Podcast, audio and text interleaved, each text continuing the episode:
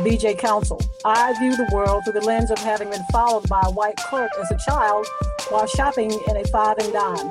I'm a retired police executive and own UN 50, which gives guidance on surviving interactions with police. I'm Harmony Chavis, and I view the world through the lens of one of the most misunderstood and diverse generations in our nation's history. I'm a social worker and a believer of radical kindness and love as modalities of healing. My name is Andrew Council. I view the world through the lens of a generational camera phone. I wake up as a black male and go to bed as a black male. I am surviving this never ending court case we commonly call life in the best way I know how. All right, welcome everybody. Uh, this is our first podcast for the year uh, 2022. Thank you. We haven't had one obviously since last year, so uh, we we are going to be doing it's not maybe not as many as we've been doing um, this year, but we, met some interesting folks between the last time that we saw or, or did the podcast. So we're, we're ready to get back going. And hopefully, for those of you that are joining us for the first time, uh, my name is BJ. It's UN50, and UN50 is an organization that teaches primarily Black and Brown folks how to safely interact with law enforcement. I've been doing this since 2015, and we operate out of the Bull City, Durham, North Carolina. Uh, and I have my two co-hosts. I'm going to give them a chance to say hey. I haven't I've seen them since then, but we just again this is the first time we've been back together on the podcast. So Andrew, want to say hey and how how's it been going for you since the last time we had podcast? It's going well. It's good to be back. I miss being here, seeing this podcast family. Everything is going well. Still adulting as I am an adult now. And that's it. I'm glad you you're doing okay adulting. What about you, Harmony? How you be? Every time you ask me this, I get so frustrated because I'm like, why do I not know an answer to this question? Um, I'm doing pretty good though. I'm hungry, which was the first mistake. I know. Mm-hmm. The first mistake was that I showed up hungry. But otherwise, I'm good. Um, thinking about what I'm going to eat for dinner. I don't know yet, but it's got to be good. You're always hungry. You're always hungry. You're not wrong. I know. I know I'm not. So glad you guys are joining us. Glad you're here with us, and I'm, I'm looking forward to this. So, our guest tonight is Sergeant Isaiah Ruffin uh, from Clayton Police Department. I met him several months ago in Clayton at a, an event that was put on by one of the Divine Nine of Delta Sigma Theta, and he helped me with the presentation. And it was just it was just something about his energy, and we've talked since then. Uh, he's uh, he was very he helped me doing the presentation again. And i think sometimes it's good to have someone there who's still in law enforcement and make kind of push me to go oh maybe i shouldn't don't forget that was the popo. And yeah i need to think of it in a particular way. So he kind of helped that. And we've talked since then and what i'm hoping that he and i are going to be doing some work together in the future but the main reason, and one of the reasons I wanted to bring him on is because he is currently law enforcement. He is currently working and still in the mix doing street working in his community and, and, and getting it done.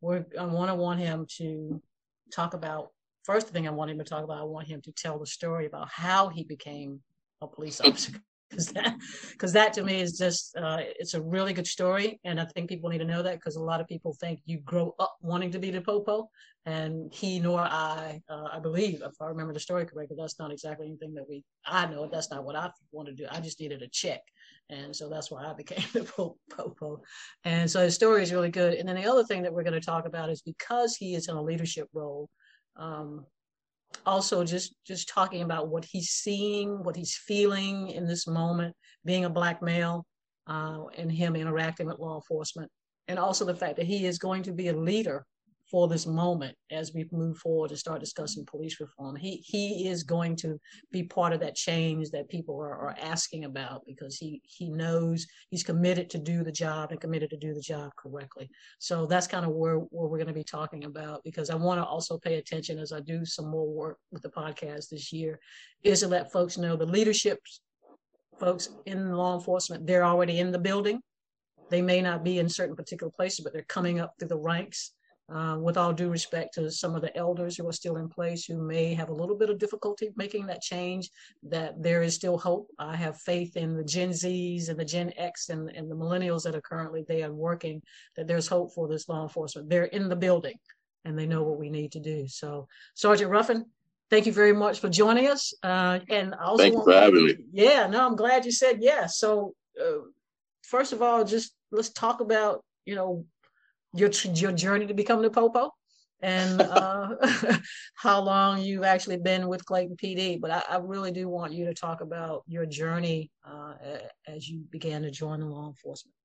Thanks again for coming. Not a problem. So uh, I guess I start by saying that I've been with Clayton 16, going on 17 years, starting year number 17. Uh, total time in law enforcement, uh, 20 going into year 21. Uh, started off my law enforcement career at Crabtree Valley Mall. A lot of people didn't know that Crabtree Valley Mall had a police department, but they in fact did. Uh, left from there and moved to Selma. Worked in Selma for five years and then left from Selma and then come up here to Clayton. Uh, as you said, I wasn't I wasn't one of the ones that grew up wanting to become law enforcement. Like law enforcement was furthest from my mind. Grew up in New York City. Uh, I've been accosted a couple of times by NYPD. Uh, yet still, I never became disrespectful when the accosting happened. I stayed uh, in place and in my lane as my parents told me to do. uh, and I was able to make it home. Uh, we didn't file any complaints because NYPD was just NYPD at the time. Uh, that's just how it was. So once I graduated high school, uh, my father had retired from UPS because that's where he worked at. And him and my mother are originally from North Carolina, so they moved back down here. I come down here, was just going to hang out for a little while, and then was going to go back home ultimately decide what I was going to do. Uh, the route that I wanted to take, or that I had in my brain anyway, uh, was either a full time musician because I played drums, but uh, grew up playing drums in the church, uh, culinary school. I heard culinary school. What happened after that? Go ahead. Uh, Marine Corps. Okay. So those are my three options that I had in my head. Uh, I've always had a job since I was 14 years old. So once I moved down here, uh, started working at Taco Bell with my uh, sister's ex-husband. Worked there for approximately six months, but I knew that wasn't the end all be all because it was fast food. Walking around the mall one day and saw that they had security, unbeknownst to me, they had police. Uh, I applied for the job, got hired on as security, uh, worked security for a while, got good at my job, got good at what I was doing. Still never had any thought process about being a police officer, although they had police there. Right. Uh, get called into the office one day by the chief and the major. Of course, at that time, I thought I did something wrong because you get called in by the brasses. You know, yeah. you start going through yeah. the mental process of, hey, what did I do wrong? Yeah, they never. Yeah. so I, I sit down and the chief looks at me and says, hey, have you ever thought about law enforcement before? And I look at him like, no, no, sir. He said, well, why not? I said, I just haven't. That, that wasn't, it hasn't been in my thought process. He's like, well, I think you would be a very fine cop. Uh, and we want to sponsor you and send you through and pay you salary, uh, as you go through the academy.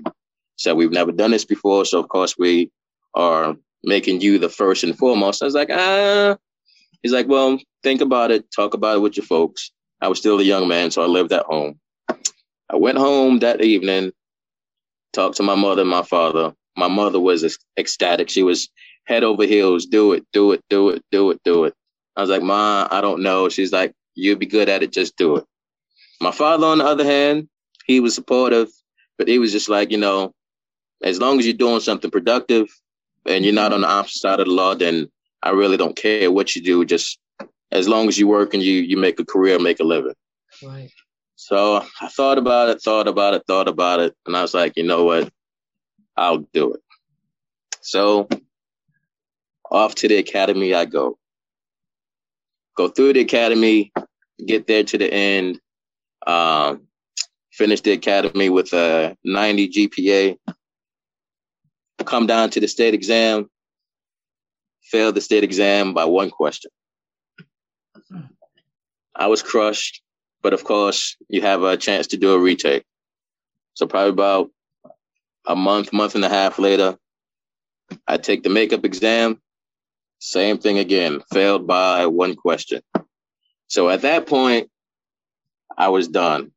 It's like I'm finished. I'm not gonna do this anymore. I'll just go to the Marine Corps and, and that'll be that.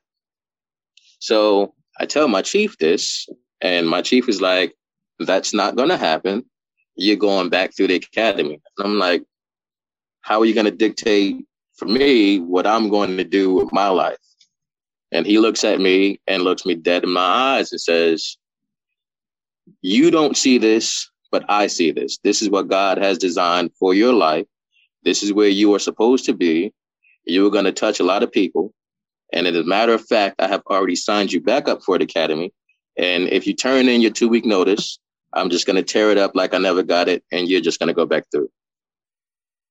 Wow. So I looked at him again and I'm just like, why? He says, don't argue. Then I said, you know what? I grew up in church. I'm not going to argue. I'll go back through. So I go back through third time, come to state exam, take the state exam. I pass.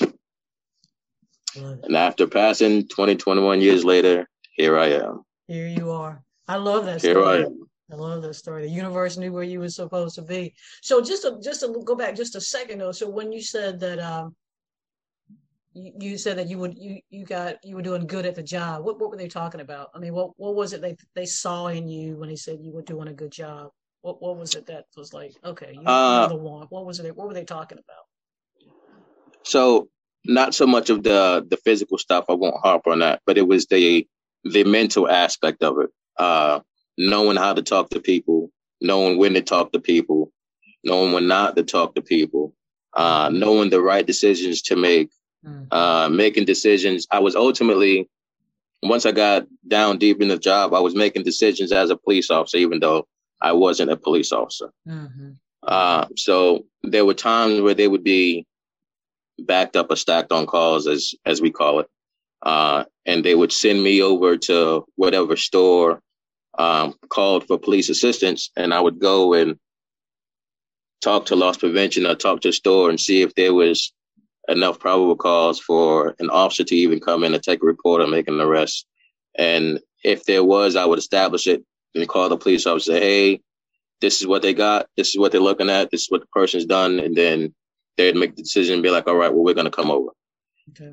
So those were the things I got good at, and just mm-hmm. based off of that, that's when uh, they approached me and decided to to extend the offer to. Mm-hmm. That uh, thank you for saying that because I, I, think what I want, hopefully, people hear that it, it's about the fact that you know how to talk to people. You know what I'm saying? I mean, it has nothing to do yeah. with using using force, enforcing the law. Yeah. It is you know how to interact with folks and and people. You know, in this moment, it's always about you know somebody using excessive force. You know, people are dying and all that. But really, law enforcement is more about the interaction and interacting with folks and, and, and getting it done that way. Before we thank That's you correct. for for for um you know, going back through. I just love the story because it's about the universe, and and he saw something in you, and I think that's cool. Have you guys got anything for me before I start moving on as to how he's living and working in this moment? I don't. No, oh, go ahead, Andrew. Go ahead. You sure? Thank you. Um, I was going to say I don't have anything um, specifically. I think most of my questions are kind of tailored to the work that he does now. Um, and it was good to hear the background though, because it kind of gave me the preface to understand um, where you where you started at to be able to better understand where you are now. I was gonna say I could definitely hear that you're from up top. That was my I was like, oh, it makes so much more sense because when you hear people live in Clayton, I'm like, he's got to be from Clayton. Like nobody just moves to Clayton. But from the north, and it's like, okay, this whole story makes a lot more sense now. Yeah. Thank you. Can you say it? Just say it one time. Up top. Up top.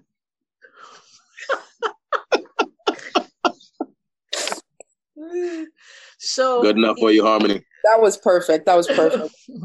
good deal. So, good deal. Yeah. So well, let's just talk about yeah. Let's let's just talk about how you feeling as a black man in uniform. You know how people receiving you in this moment. How how do you feel putting that uniform going on in this in this moment? And and what are you trying to do to make sure that they see you and not just see your uniform?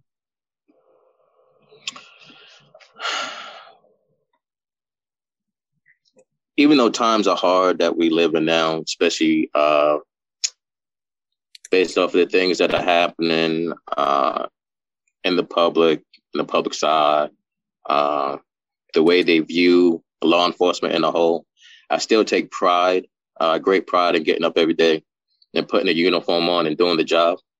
Um, people like me are a necessity. And what I mean by people like me is people who take the time to sit and listen and who are willing to talk and willing to have the hard conversations so that everybody's understood. If these conversations are not had, uh, nobody comes away with understanding. Uh, nobody's able to see the other person's point of view. Uh, we have a, a, point of view just like the general public has a point of view.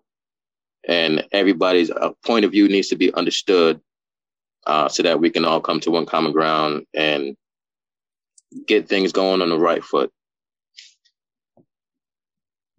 I will say this: uh, being in uniform and as a black man, uh, I struggle on both sides per se.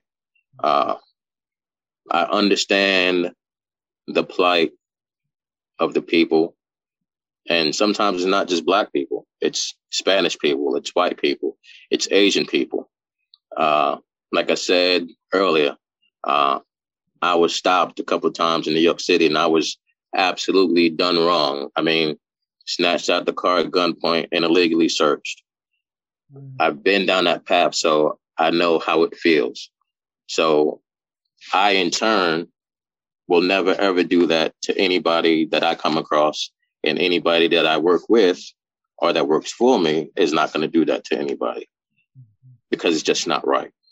Mm-hmm. Uh, I would say I get sometimes more backlash from my own people yep. uh, than I do from others because I am looked at as the enemy.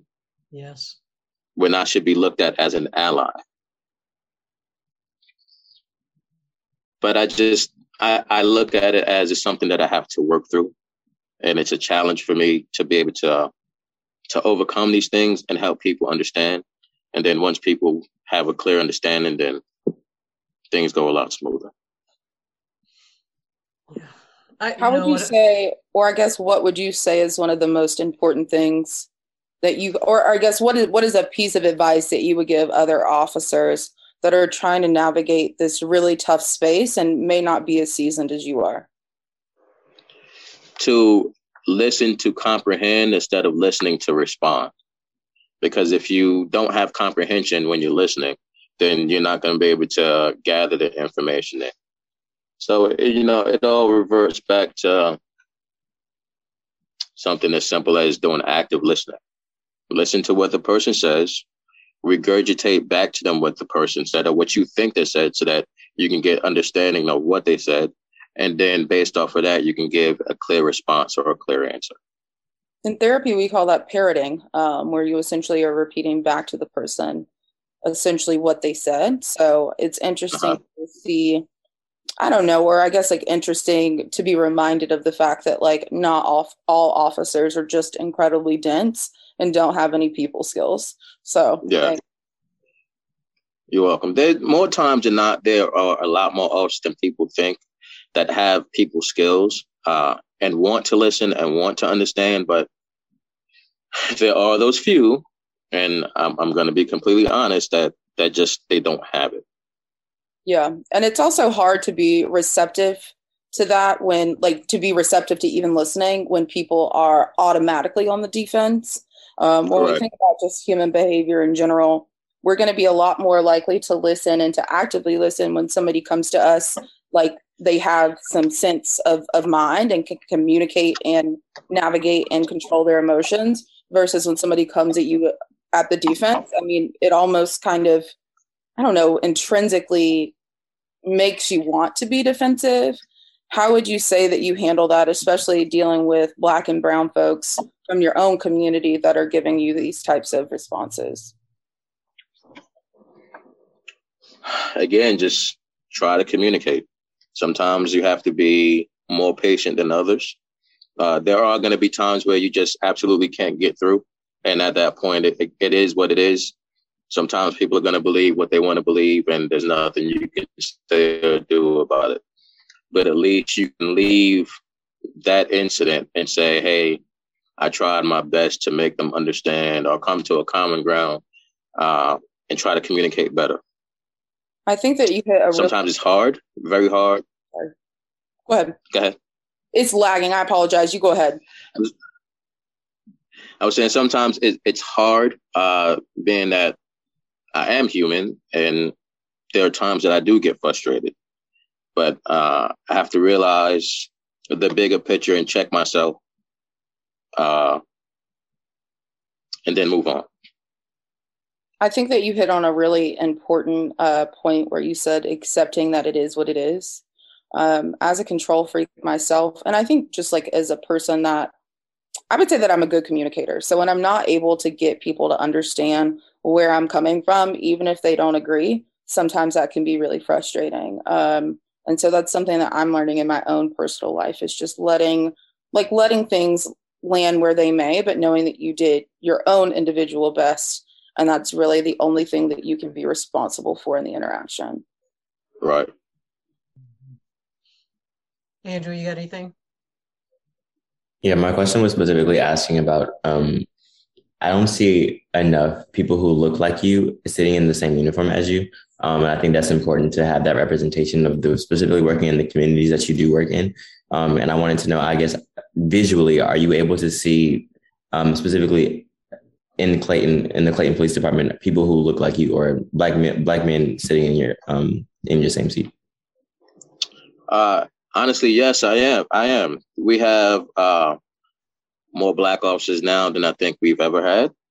Uh there's another young male that's uh recently been promoted. So there's another black face that's uh in a management position. Uh so things are looking up. Um I was before I got promoted, I was uh, canine handler. So I went from actually went from Clayton's first black narcotics agent to Clayton's first black canine handler, uh, and then I got promoted out of the unit. So uh, there are changes that's being made. Uh, there are strides that's being made. We just have to have to keep plugging away, regardless of how slow it is. Uh, we're we're still here, and you know we're not going anywhere uh, Sarge, you don't see some of the text that Harmony put in. It's like that's not a good promotion if you lost your yeah, dog. it's not a good promotion if you lost a dog. Not a good promotion. well, I didn't, I didn't, I didn't, I didn't lose the dog. I could, I could have chose to, to stay with the dog, but I wouldn't have been able to be promoted. And uh, at the point that I stood in my career, it was time for me to uh, start teaching uh, and helping some of the young officers out instead of um, being the knuckle drag, as I would say, uh, out there doing the work. And that way you can teach teach things to be done the right way instead of the wrong way. I still like I, I feel like they should have let you keep the dog and move up. I mean, especially as the first canine officer and the dogs they stay with you, right? Like that's your partner like at home, that's your partner everywhere. Oh my goodness. Yes. Yeah. yeah. His name was his name was Eli. He was uh, a hard headed dog, but he was my dog. Mm-hmm. yeah, cool. So um, I, I, had a I had a blast uh, doing doing canine work. I would say it was canine work is the hardest, most rewarding work in police work. Mm, wow, wow. Um, Harmon, you, I like this question you have, and I, and I, think Sarge has probably hit on some of it. You know, what would you say are your top goals you think would be essential to being to mend the relationship between law enforcement and the community? I think you've kind of hit on some of that, and that's just. I really loved your uh, listen to comprehend instead of I can't remember what you said last, but I think that's probably going to be our quote for the show. um, yeah, listen to comprehend instead of listening to respond.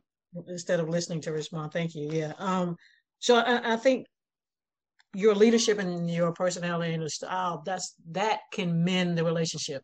That that just that statement alone is huge i think. And um i mean you get anything else about that? Because you you're you're setting the standard for your officers to see how it should be done. That's correct. Uh I, I, like to be, I like to refer it as being the change that I want to see. Uh, if I can't be that change, uh, then other officers are not going to follow suit. Uh, if I can't be that change, then the community is not going to want to follow suit. Uh, it takes all of us working together uh, to get the same common goal across, and that's inside uniform and outside of uniform. And you know, my hats off to you too, Sarge. Now I, I kind of had a real shock the other day when a friend of mine, she's still she's retired, but she still works um, part time doing recruitment. I had no idea that you can become a police officer at the age of 19 as long as you're 20, 30 days after you leave the academy. Um, That's correct. That, that is just mind boggling. Um, that 20 year olds have been giving this kind of power mm-hmm. and mm-hmm. um, with the knowledge that we know doing for neuroscience that we're not even developed until not, nowhere nowhere close to being prepared to to do all. this job. I yeah yeah at all. I personally i personally don't think that the age should be that low because like you said uh we're not there mentally yet. Uh but i guess it takes people like mm-hmm. you and i uh, people that are, are veterans to kind of take these younger people up under their wings and show them how to do the job right and uh, to ultimately become effective. Yeah, you know, I'm out of the system, you know, so I don't. It, it actually rests with you uh, because you're you're a veteran and, and figuring out. I think police reform when I to you know as I'm learning, trying to figure out what my next move as far as law enforcement is concerned, how Unified can fit into that is like like Durham, uh, and I can only speak based on what she was telling me. You got two year, three year FTOs training folks, you know, and what's yeah. about you, huh? A field, field training officer. I'm sorry, field training officer. You're training another officer. When that person gets out of an academy, they go to a field training officer, and basically, you know, the average age now is is less than 25, and the experience is probably less than five years. So, so actually the conversation needs to figure out how do we really prepare them to come out into this community. We're gonna have to do a better job of. It's almost like Sarge. We got we got to figure out how do we teach them what the veterans taught us while they're in BLET. You know, we, we got to have those kind of conversations that yeah, you might roll up on the scene by yourself, but uh, you don't go in until somebody comes back. You know, there's no superhero, right? You know, and all this kind of stuff. So mm-hmm. you you you know you're in there and you're a veteran, you can do that, but it's on the ground. It's just getting younger and younger, and that's can be a little scary. It, it, it is a little scary because we have these, like you said, the the Generation Z's coming in, and a lot of these kids, uh, you know, not to sound bad or sound crazy, but a lot of them don't have the life experience uh, as some of the older people growing up, uh, where you were, you know, kicked out of the house at a certain point, where your parents were like, "Go outside and play."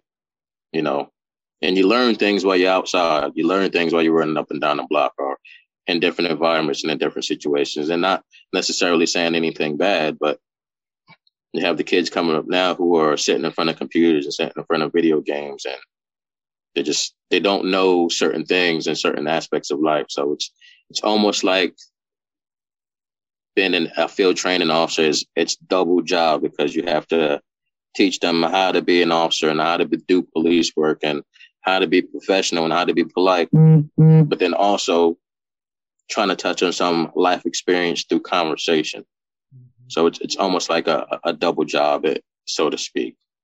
Yeah, and that and that's the thing. That's the training that, that you talked about before. It's it's how to how to listen and comprehend. I mean, you're talking individuals who spend most of the time looking at their phones, and so that personal interaction that you've got to be you got to exercise empathy. And if you've only looked at a computer or a cell phone for most of you know at 18 and 19, and now you got to figure out how do you help an individual who has you know just been involved in something that's chaotic, and how, how do you how do you teach a person to do that if they're not even developed you know, as far as maturity and that empathy part is not part of their language um, yet. So it's, it's, yeah, police reform is going to have to figure out how to how to teach folks about being veterans, not veterans, but that part that they're not getting anymore. Outside. Can I can I add a positive? I'm not a positive. Oh, yeah. honestly, I'm not a fan of Gen Zers because they always want to call me old. They want me to do the freaking middle part, I'm not doing the middle part, and they want to bring back hip hugger pants. Also, not doing that. Like, I'm, you know, not a fan of Gen Z. I'm sorry, Andrew. Sorry, by proxy, I guess I just came for you. But, but I will say, I think that this latest generation, from my perspective, has got to be one of the most inspirational and empathetic generations that we've seen to date because they are the culmination of so much love, so much wisdom, and I also think a lot of pain and desire for people to want things to be different. But I do agree that there probably is some type of lack of social skills just because of by virtue of the fact that not only have we had to be remote over the last two years, but these mm-hmm. kids have never known a, a, a, time where there's no cell phones, there's no text messaging, right. there's no Instagram, Facebook, Snapchat. Like all of this, of course, is very new and things that we've never had to navigate as a society. But what I'm excited about is that they also had access to unlimited amounts of information, especially when their brains were in formative years. Not so much like during school or you know specific to research but things that they're actually interested in. Um, so i'm hopeful that we're raising um, more kind individuals and also kids that have the ability to dream to have different jobs and not feel like they have to go one way or the other way to fit a specific role. And right now being a police officer is difficult I, I, for, I wouldn't have done it at 20. I wouldn't do it at 26, and I won't do it at 30 because I'm, I, I'm, my mind ain't no good. I don't need to to be out there doing that work. um, but I'm hopeful. Why not? My mind ain't no good. I'm trigger happy and I'm scary. Somebody would get shot on my watch. Um, I recently got a gun um, because I experienced a break in. I've almost mm-hmm. shot my cats up a couple times because they like to knock stuff down in the middle of the night. So mm-hmm. I figure if I'm not scary in my own house with cats, going to the street ain't gonna work for me. Because I'm gonna be headed to the jail house. Um, because I didn't shot somebody. Well, that's that's what that's what it would take. Uh, the veteran officer to kind of curtail and check that. Um, another honesty moment. Uh, there are some new officers that come in uh, that we can tell are a little jumpy uh, or a little scared. So we give them the opportunity to learn the job and to do the job the right way. Mm-hmm. Uh, now, if they are just not cutting it, then we will let the admin staff know. Uh, of course, there's always mm-hmm. documentation. Hey, this person is just not cut out to be the police. And then hopefully admin would do their part and uh, send them down the street but that's not to say that they won't get a find a job somewhere else. Yeah, absolutely. And, and you know, and, and, still still come in uh, anyway. So with people, yeah, we I try, do, we do our part. I guess I just hope that like if you're a 20 year old and you know the climate of policing currently, that you probably, if, if nothing else, maybe you're not um, the most steady person. Maybe you are jumpy, but I hope that these people at least have a heart for law enforcement because it is such a difficult time right now. And more so than, you know, hoping that we have just like equitable, um, I guess like equitable equitable opportunities for different types of people to enter the field of law enforcement. I also hope that, you know, this money that we're using to train these folks isn't going to waste because as a taxpayer, I don't want to, you know, train somebody that's going to last a year and a half. Um, but that brings me to my next question. I know that every industry right now is experiencing shortages. How has that been impacting your, I guess, like your team of people? Um, and what are the types of things that you guys are doing to mitigate that if there are any things that you're able to do? Uh, there's always going to be always going to be shortages. I say in law enforcement. Uh, no one agency really is going to be fully staffed. I mean, depending on the size. So we have about 50 to 53 sworn here. Uh, our town is constantly growing. That's really uh, not a lot of people. Say again. That's not a lot of people. It's not. Uh, yeah. Wow. It, it's it's not, and it's it's based off of uh, population. Although when I got here in 2006, 2008, uh, we were projected to be a 80, 90 man department by this time, but we have yet to, to grow to that point. So obviously at some point we're going to have to get there. Uh, we do active recruiting, uh, but it it's going to take a it really takes a special person to want to put this this badge and this uniform on to go out here and do the job. Especially right uh, now, couldn't pay me enough. I, I no, I really couldn't do it. Like people are, I mean, people are nuts in general. And something I think about mm-hmm. COVID, people being at home, everybody is just more on edge about literally mm-hmm. everything. Mm-hmm. So being a police officer in a climate where I don't want to say we're all anti-police, but I think we are kind of calling a spade a spade at this point and figuring out how do we continue to navigate in the future while also being able right. to like keep ourselves safe and have like a regular not regular but a, a semi-functioning flow of government um, and, and uh-huh. order I, th- there's no way there's no way because people are mean as hell i work in insurance and i get some of the meanest people the meanest people thankfully i can like mute them it's not face to face but i mm-hmm. in a way somebody would either turn me in for being disrespectful or i would just have to quit because i don't I don't have the patience for it. And like you said, it takes a special type of heart to say, I'm going to do this and I'm going to be mm-hmm. committed to serving my community every single day. I think that's why it's so easy to see the stark difference most of the time between officers that really do it because their heart is in it and they want to make a difference in their communities and then those you know creeps mm-hmm. that are all about you know being in power and wanting to assert dominance because it doesn't seem like there's a middle of the road. You know, law enforcement isn't like, I don't know, working as a barista or working in insurance, for instance. It's not a high risk job. Right. But what you do every day, mm-hmm. I mean, literally saying, I can go out and lose my life today. And and I have to be okay with that. Right. That's one thing that a lot of people don't understand. Uh, I can speak for this department because I've been here the longest. Uh, the men and women that serve this community uh, we're all on the same page as to we want to put our best foot forward and be the best officer that we can be uh, to make sure that the job is done right and that people understand uh, and that nobody's disrespected. Now, are there going to be times to where it's it's just not going to happen? Sure, that's just being open, honest, and candid. You know what I'm saying? Uh, but at the end of the day, uh, we all are out here for the same common goal, and that's to serve our community, serve our community with respect, uh, and to treat people as we want to be treated. Nobody wants to be disrespected on either side, you know, and that's that's just the way it is. People don't see that that way. Uh, as you said, in the, the climate that we're in, people are just they're more so along the lines of us against them, so to speak.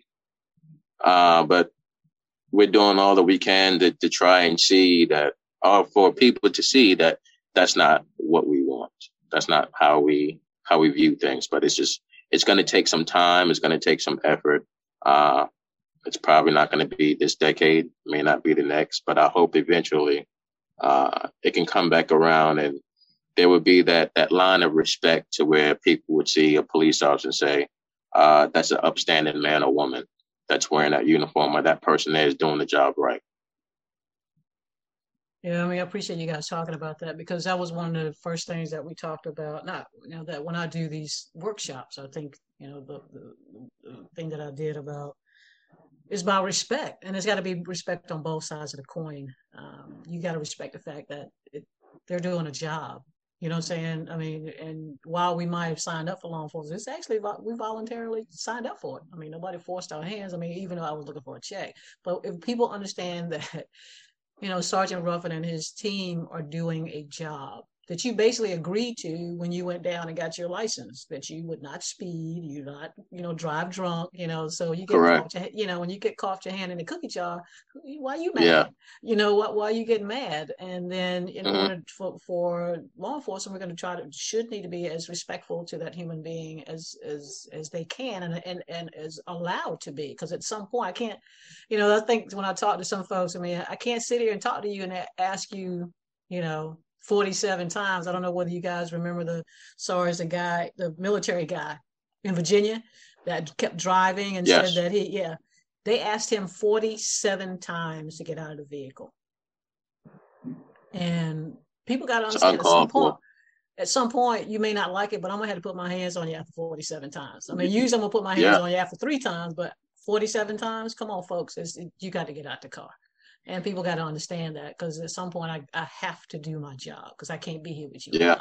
I just I just can't. And so as long as people can understand and respect what you do, and then you respect that individual in that moment of their crisis, that's kind of the, the part. And that comes from, like you said, listening and comprehending before you respond in order to respond. I'm gonna have to go back to that one because I'm just loving that. I can't remember, but I love that. Okay, I'm you're, old. You're really I'm struggling old. with that one, BJ. I wonder. I am uh, because I'm old. That's all. I, I was about to say you're listening to respond versus to comprehend. I'm just kidding. you, your, your sugar's low because you need something to eat. I know what's look. I'm so look. I got everything. I'm like, how am I gonna make it through this podcast? I know, I know, I know. You have so, to make it through. See it to the end. See it to the end. I don't have to because our faces are shown on this, and I know that if I were to turn my camera off, then that would just like ruin the entire vibe. So I'm I'm gonna stick it out, but I am starving. I know, I know. Stay in the fight. Stay in the fight. So, Sarge, I mean, just so we can kind of slide on to the end of this. So, you know, what kind of words of wisdom would you leave for folks that listen to us, and and and the hopes you have for law enforcement as we as we move forward and trudge through, you know, figuring out what is police reform going to be looking like uh, as we as we move forward. Hmm.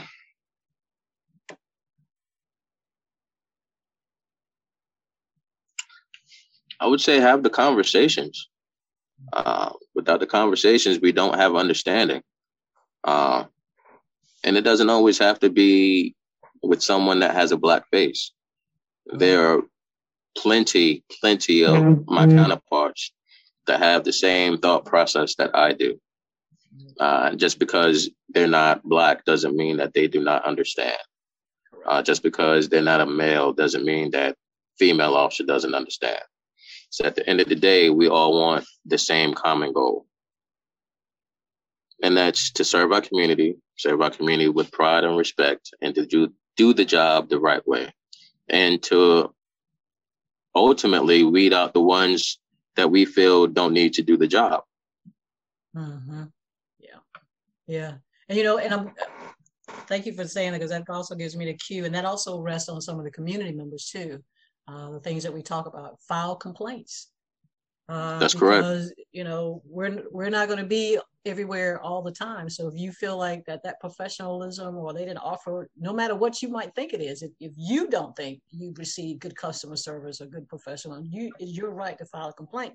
I mean, I think I don't know what I've said it on. I got complained on this the this guy, this white guy stopped him and he complained to me because I didn't smile at him. So Color me shocked that's, the, that's the only complaint you got. I'm just kidding. Um, I'm okay. sorry. I told you I was hungry. I know, right? Well, what I'm saying, is, somebody can complain about somebody not smiling, and you have really gotten or been on the receiving end of somebody really being truly unprofessional to you, then you need mm-hmm. to do mm-hmm. that. I, I, I don't want you waiting until Officer Counsel shoots somebody now and you go, well, you know, BJ always been a bad cop go ahead and, right. let's, let's, take let's handle that at that moment it doesn't mean they're going to get fired but they're going to go oh okay this is the community that pays attention to what we're doing and hold right. folks accountable and, and correct the behavior keep i mean if customer service people can do it you know what i'm saying if i can complain to your supervisor or yes. get somebody on the phone when i call at&t i would hope that there's i mean i know you guys are understaffed so there's not enough people to feel that all the time but I would hope that you know that's that would be a similar, I guess like a similar structure, or I guess what I don't understand or what not what I don't understand. I guess the issue that I've had in general, I think with policing is that everything is feedback is is is taught like it's some type of like dagger or um like it has to be negative versus it could be a teachable moment where I work granted i'm just talking about quitting. Um, we have this saying that feedback is a gift. It mm-hmm. gives us mm-hmm. the opportunity to be better. It gives us an opportunity to serve our community members better or in this case our customers.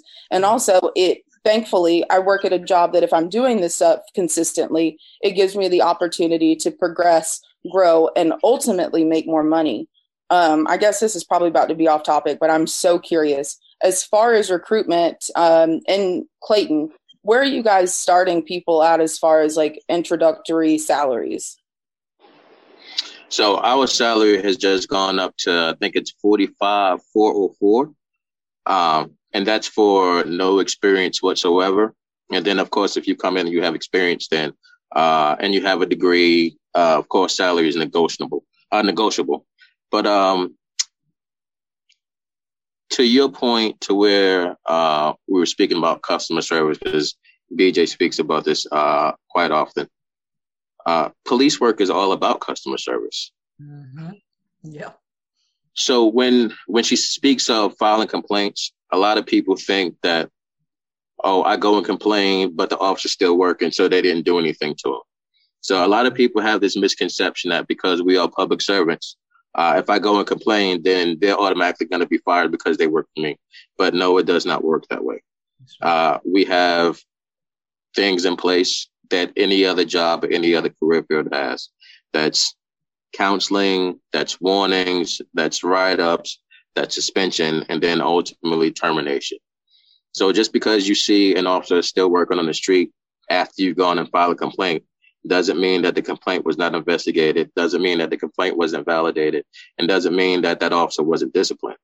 Because uh, there are a lot of times where officers are dis- disciplined behind the scene that people don't know about. But it's just like any other career field. We can't call the complainant back and say, well, yes, your complaint was valid and we've done X, Y, Z to the officer because then that's not right on the officer. And then he's got, you know, grounds for for for a lawsuit. So that's not what we that's not what we can do. But there are times where complaints are validated, uh, things are found sustainable, and then the officer is ultimately punished for that complaint, and whether it be write up a counseling, and a write up can be just simple as he gets wrote up, and then that makes him or her ineligible for any type of lateral promotion, whether it be K9 or traffic or investigations or SWAT or even uh, supervisor for that matter. So it ultimately hurts them in the long run because it hurts them in the pockets. If you gotcha. can't move up, you don't make more money. True, very true. Do you think that it would be helpful? Because I get what you're saying. Like, it's not like you can just go out and be like, hey, um, I know so and so did X, Y, and Z, and this is what happened. Do you think that there's a way to implement more of a, I guess, like a transparent disciplinary um, what would you call it? Like a disciplinary, I don't know, like, like a board. Yeah, yeah, kind of. Just so not like a citizens review board because I think that that's definitely necessary, and I know we have that in Durham, but I feel like we're missing kind of how it works. Like, what are the different types of punishments that can happen? How do you get to that point? Um, well, go ahead. Let me let me answer that, and and let me because Durham. This is the way Durham does it. So BJ Council gets a complaint on her, notifies the person that we've got your complaint. And then if it is found to be validated, the word in Popo world is sustained. I mean, it basically means it's guilty, right? What Durham is doing mm-hmm. and has been doing for several years now, that they're going to send you, Harmony, that officer counsel, the, the complaint was sustained on officer counsel, meaning she was found guilty. That was my next question. Right. And then what they do is they list what based on the particular complaint, what Sarge just said, you know, either verbal reprimand, written reprimand, suspension, retrain, whatever. And they'll list all the things that could possibly have happened to BJ, right? To include termination. So basically, when you get the letter saying sustain, and, and then you get all these things that says whatever I could have gotten, right? If you see me the next day, you know I didn't get terminated. But you know I got one of those right? So at least you know, okay, BJ was either given a verbal reprimand, so you at least know that that doesn't that doesn't violate my personnel uh, privacy because you didn't didn't tell anything. But this way, at least they know it was sustained and based on whatever they, she got one of these. What you don't know is probably somebody at the top is waiting for one more because we need to terminate her. So that's why it's important for people to file complaints. Because you, you, yeah, because you don't know that I'm probably sitting in my chair somewhere doing stuff and going, I could just get one more on BJ because she really don't belong here, but I need somebody to file a complaint.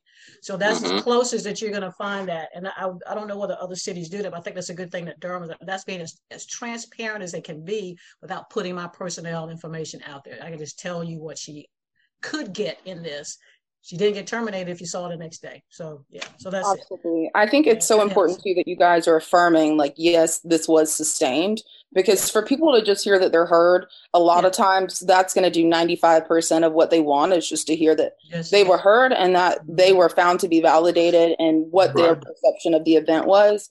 I just still wonder if maybe there should be more transparency when it's things related to excessive use of force.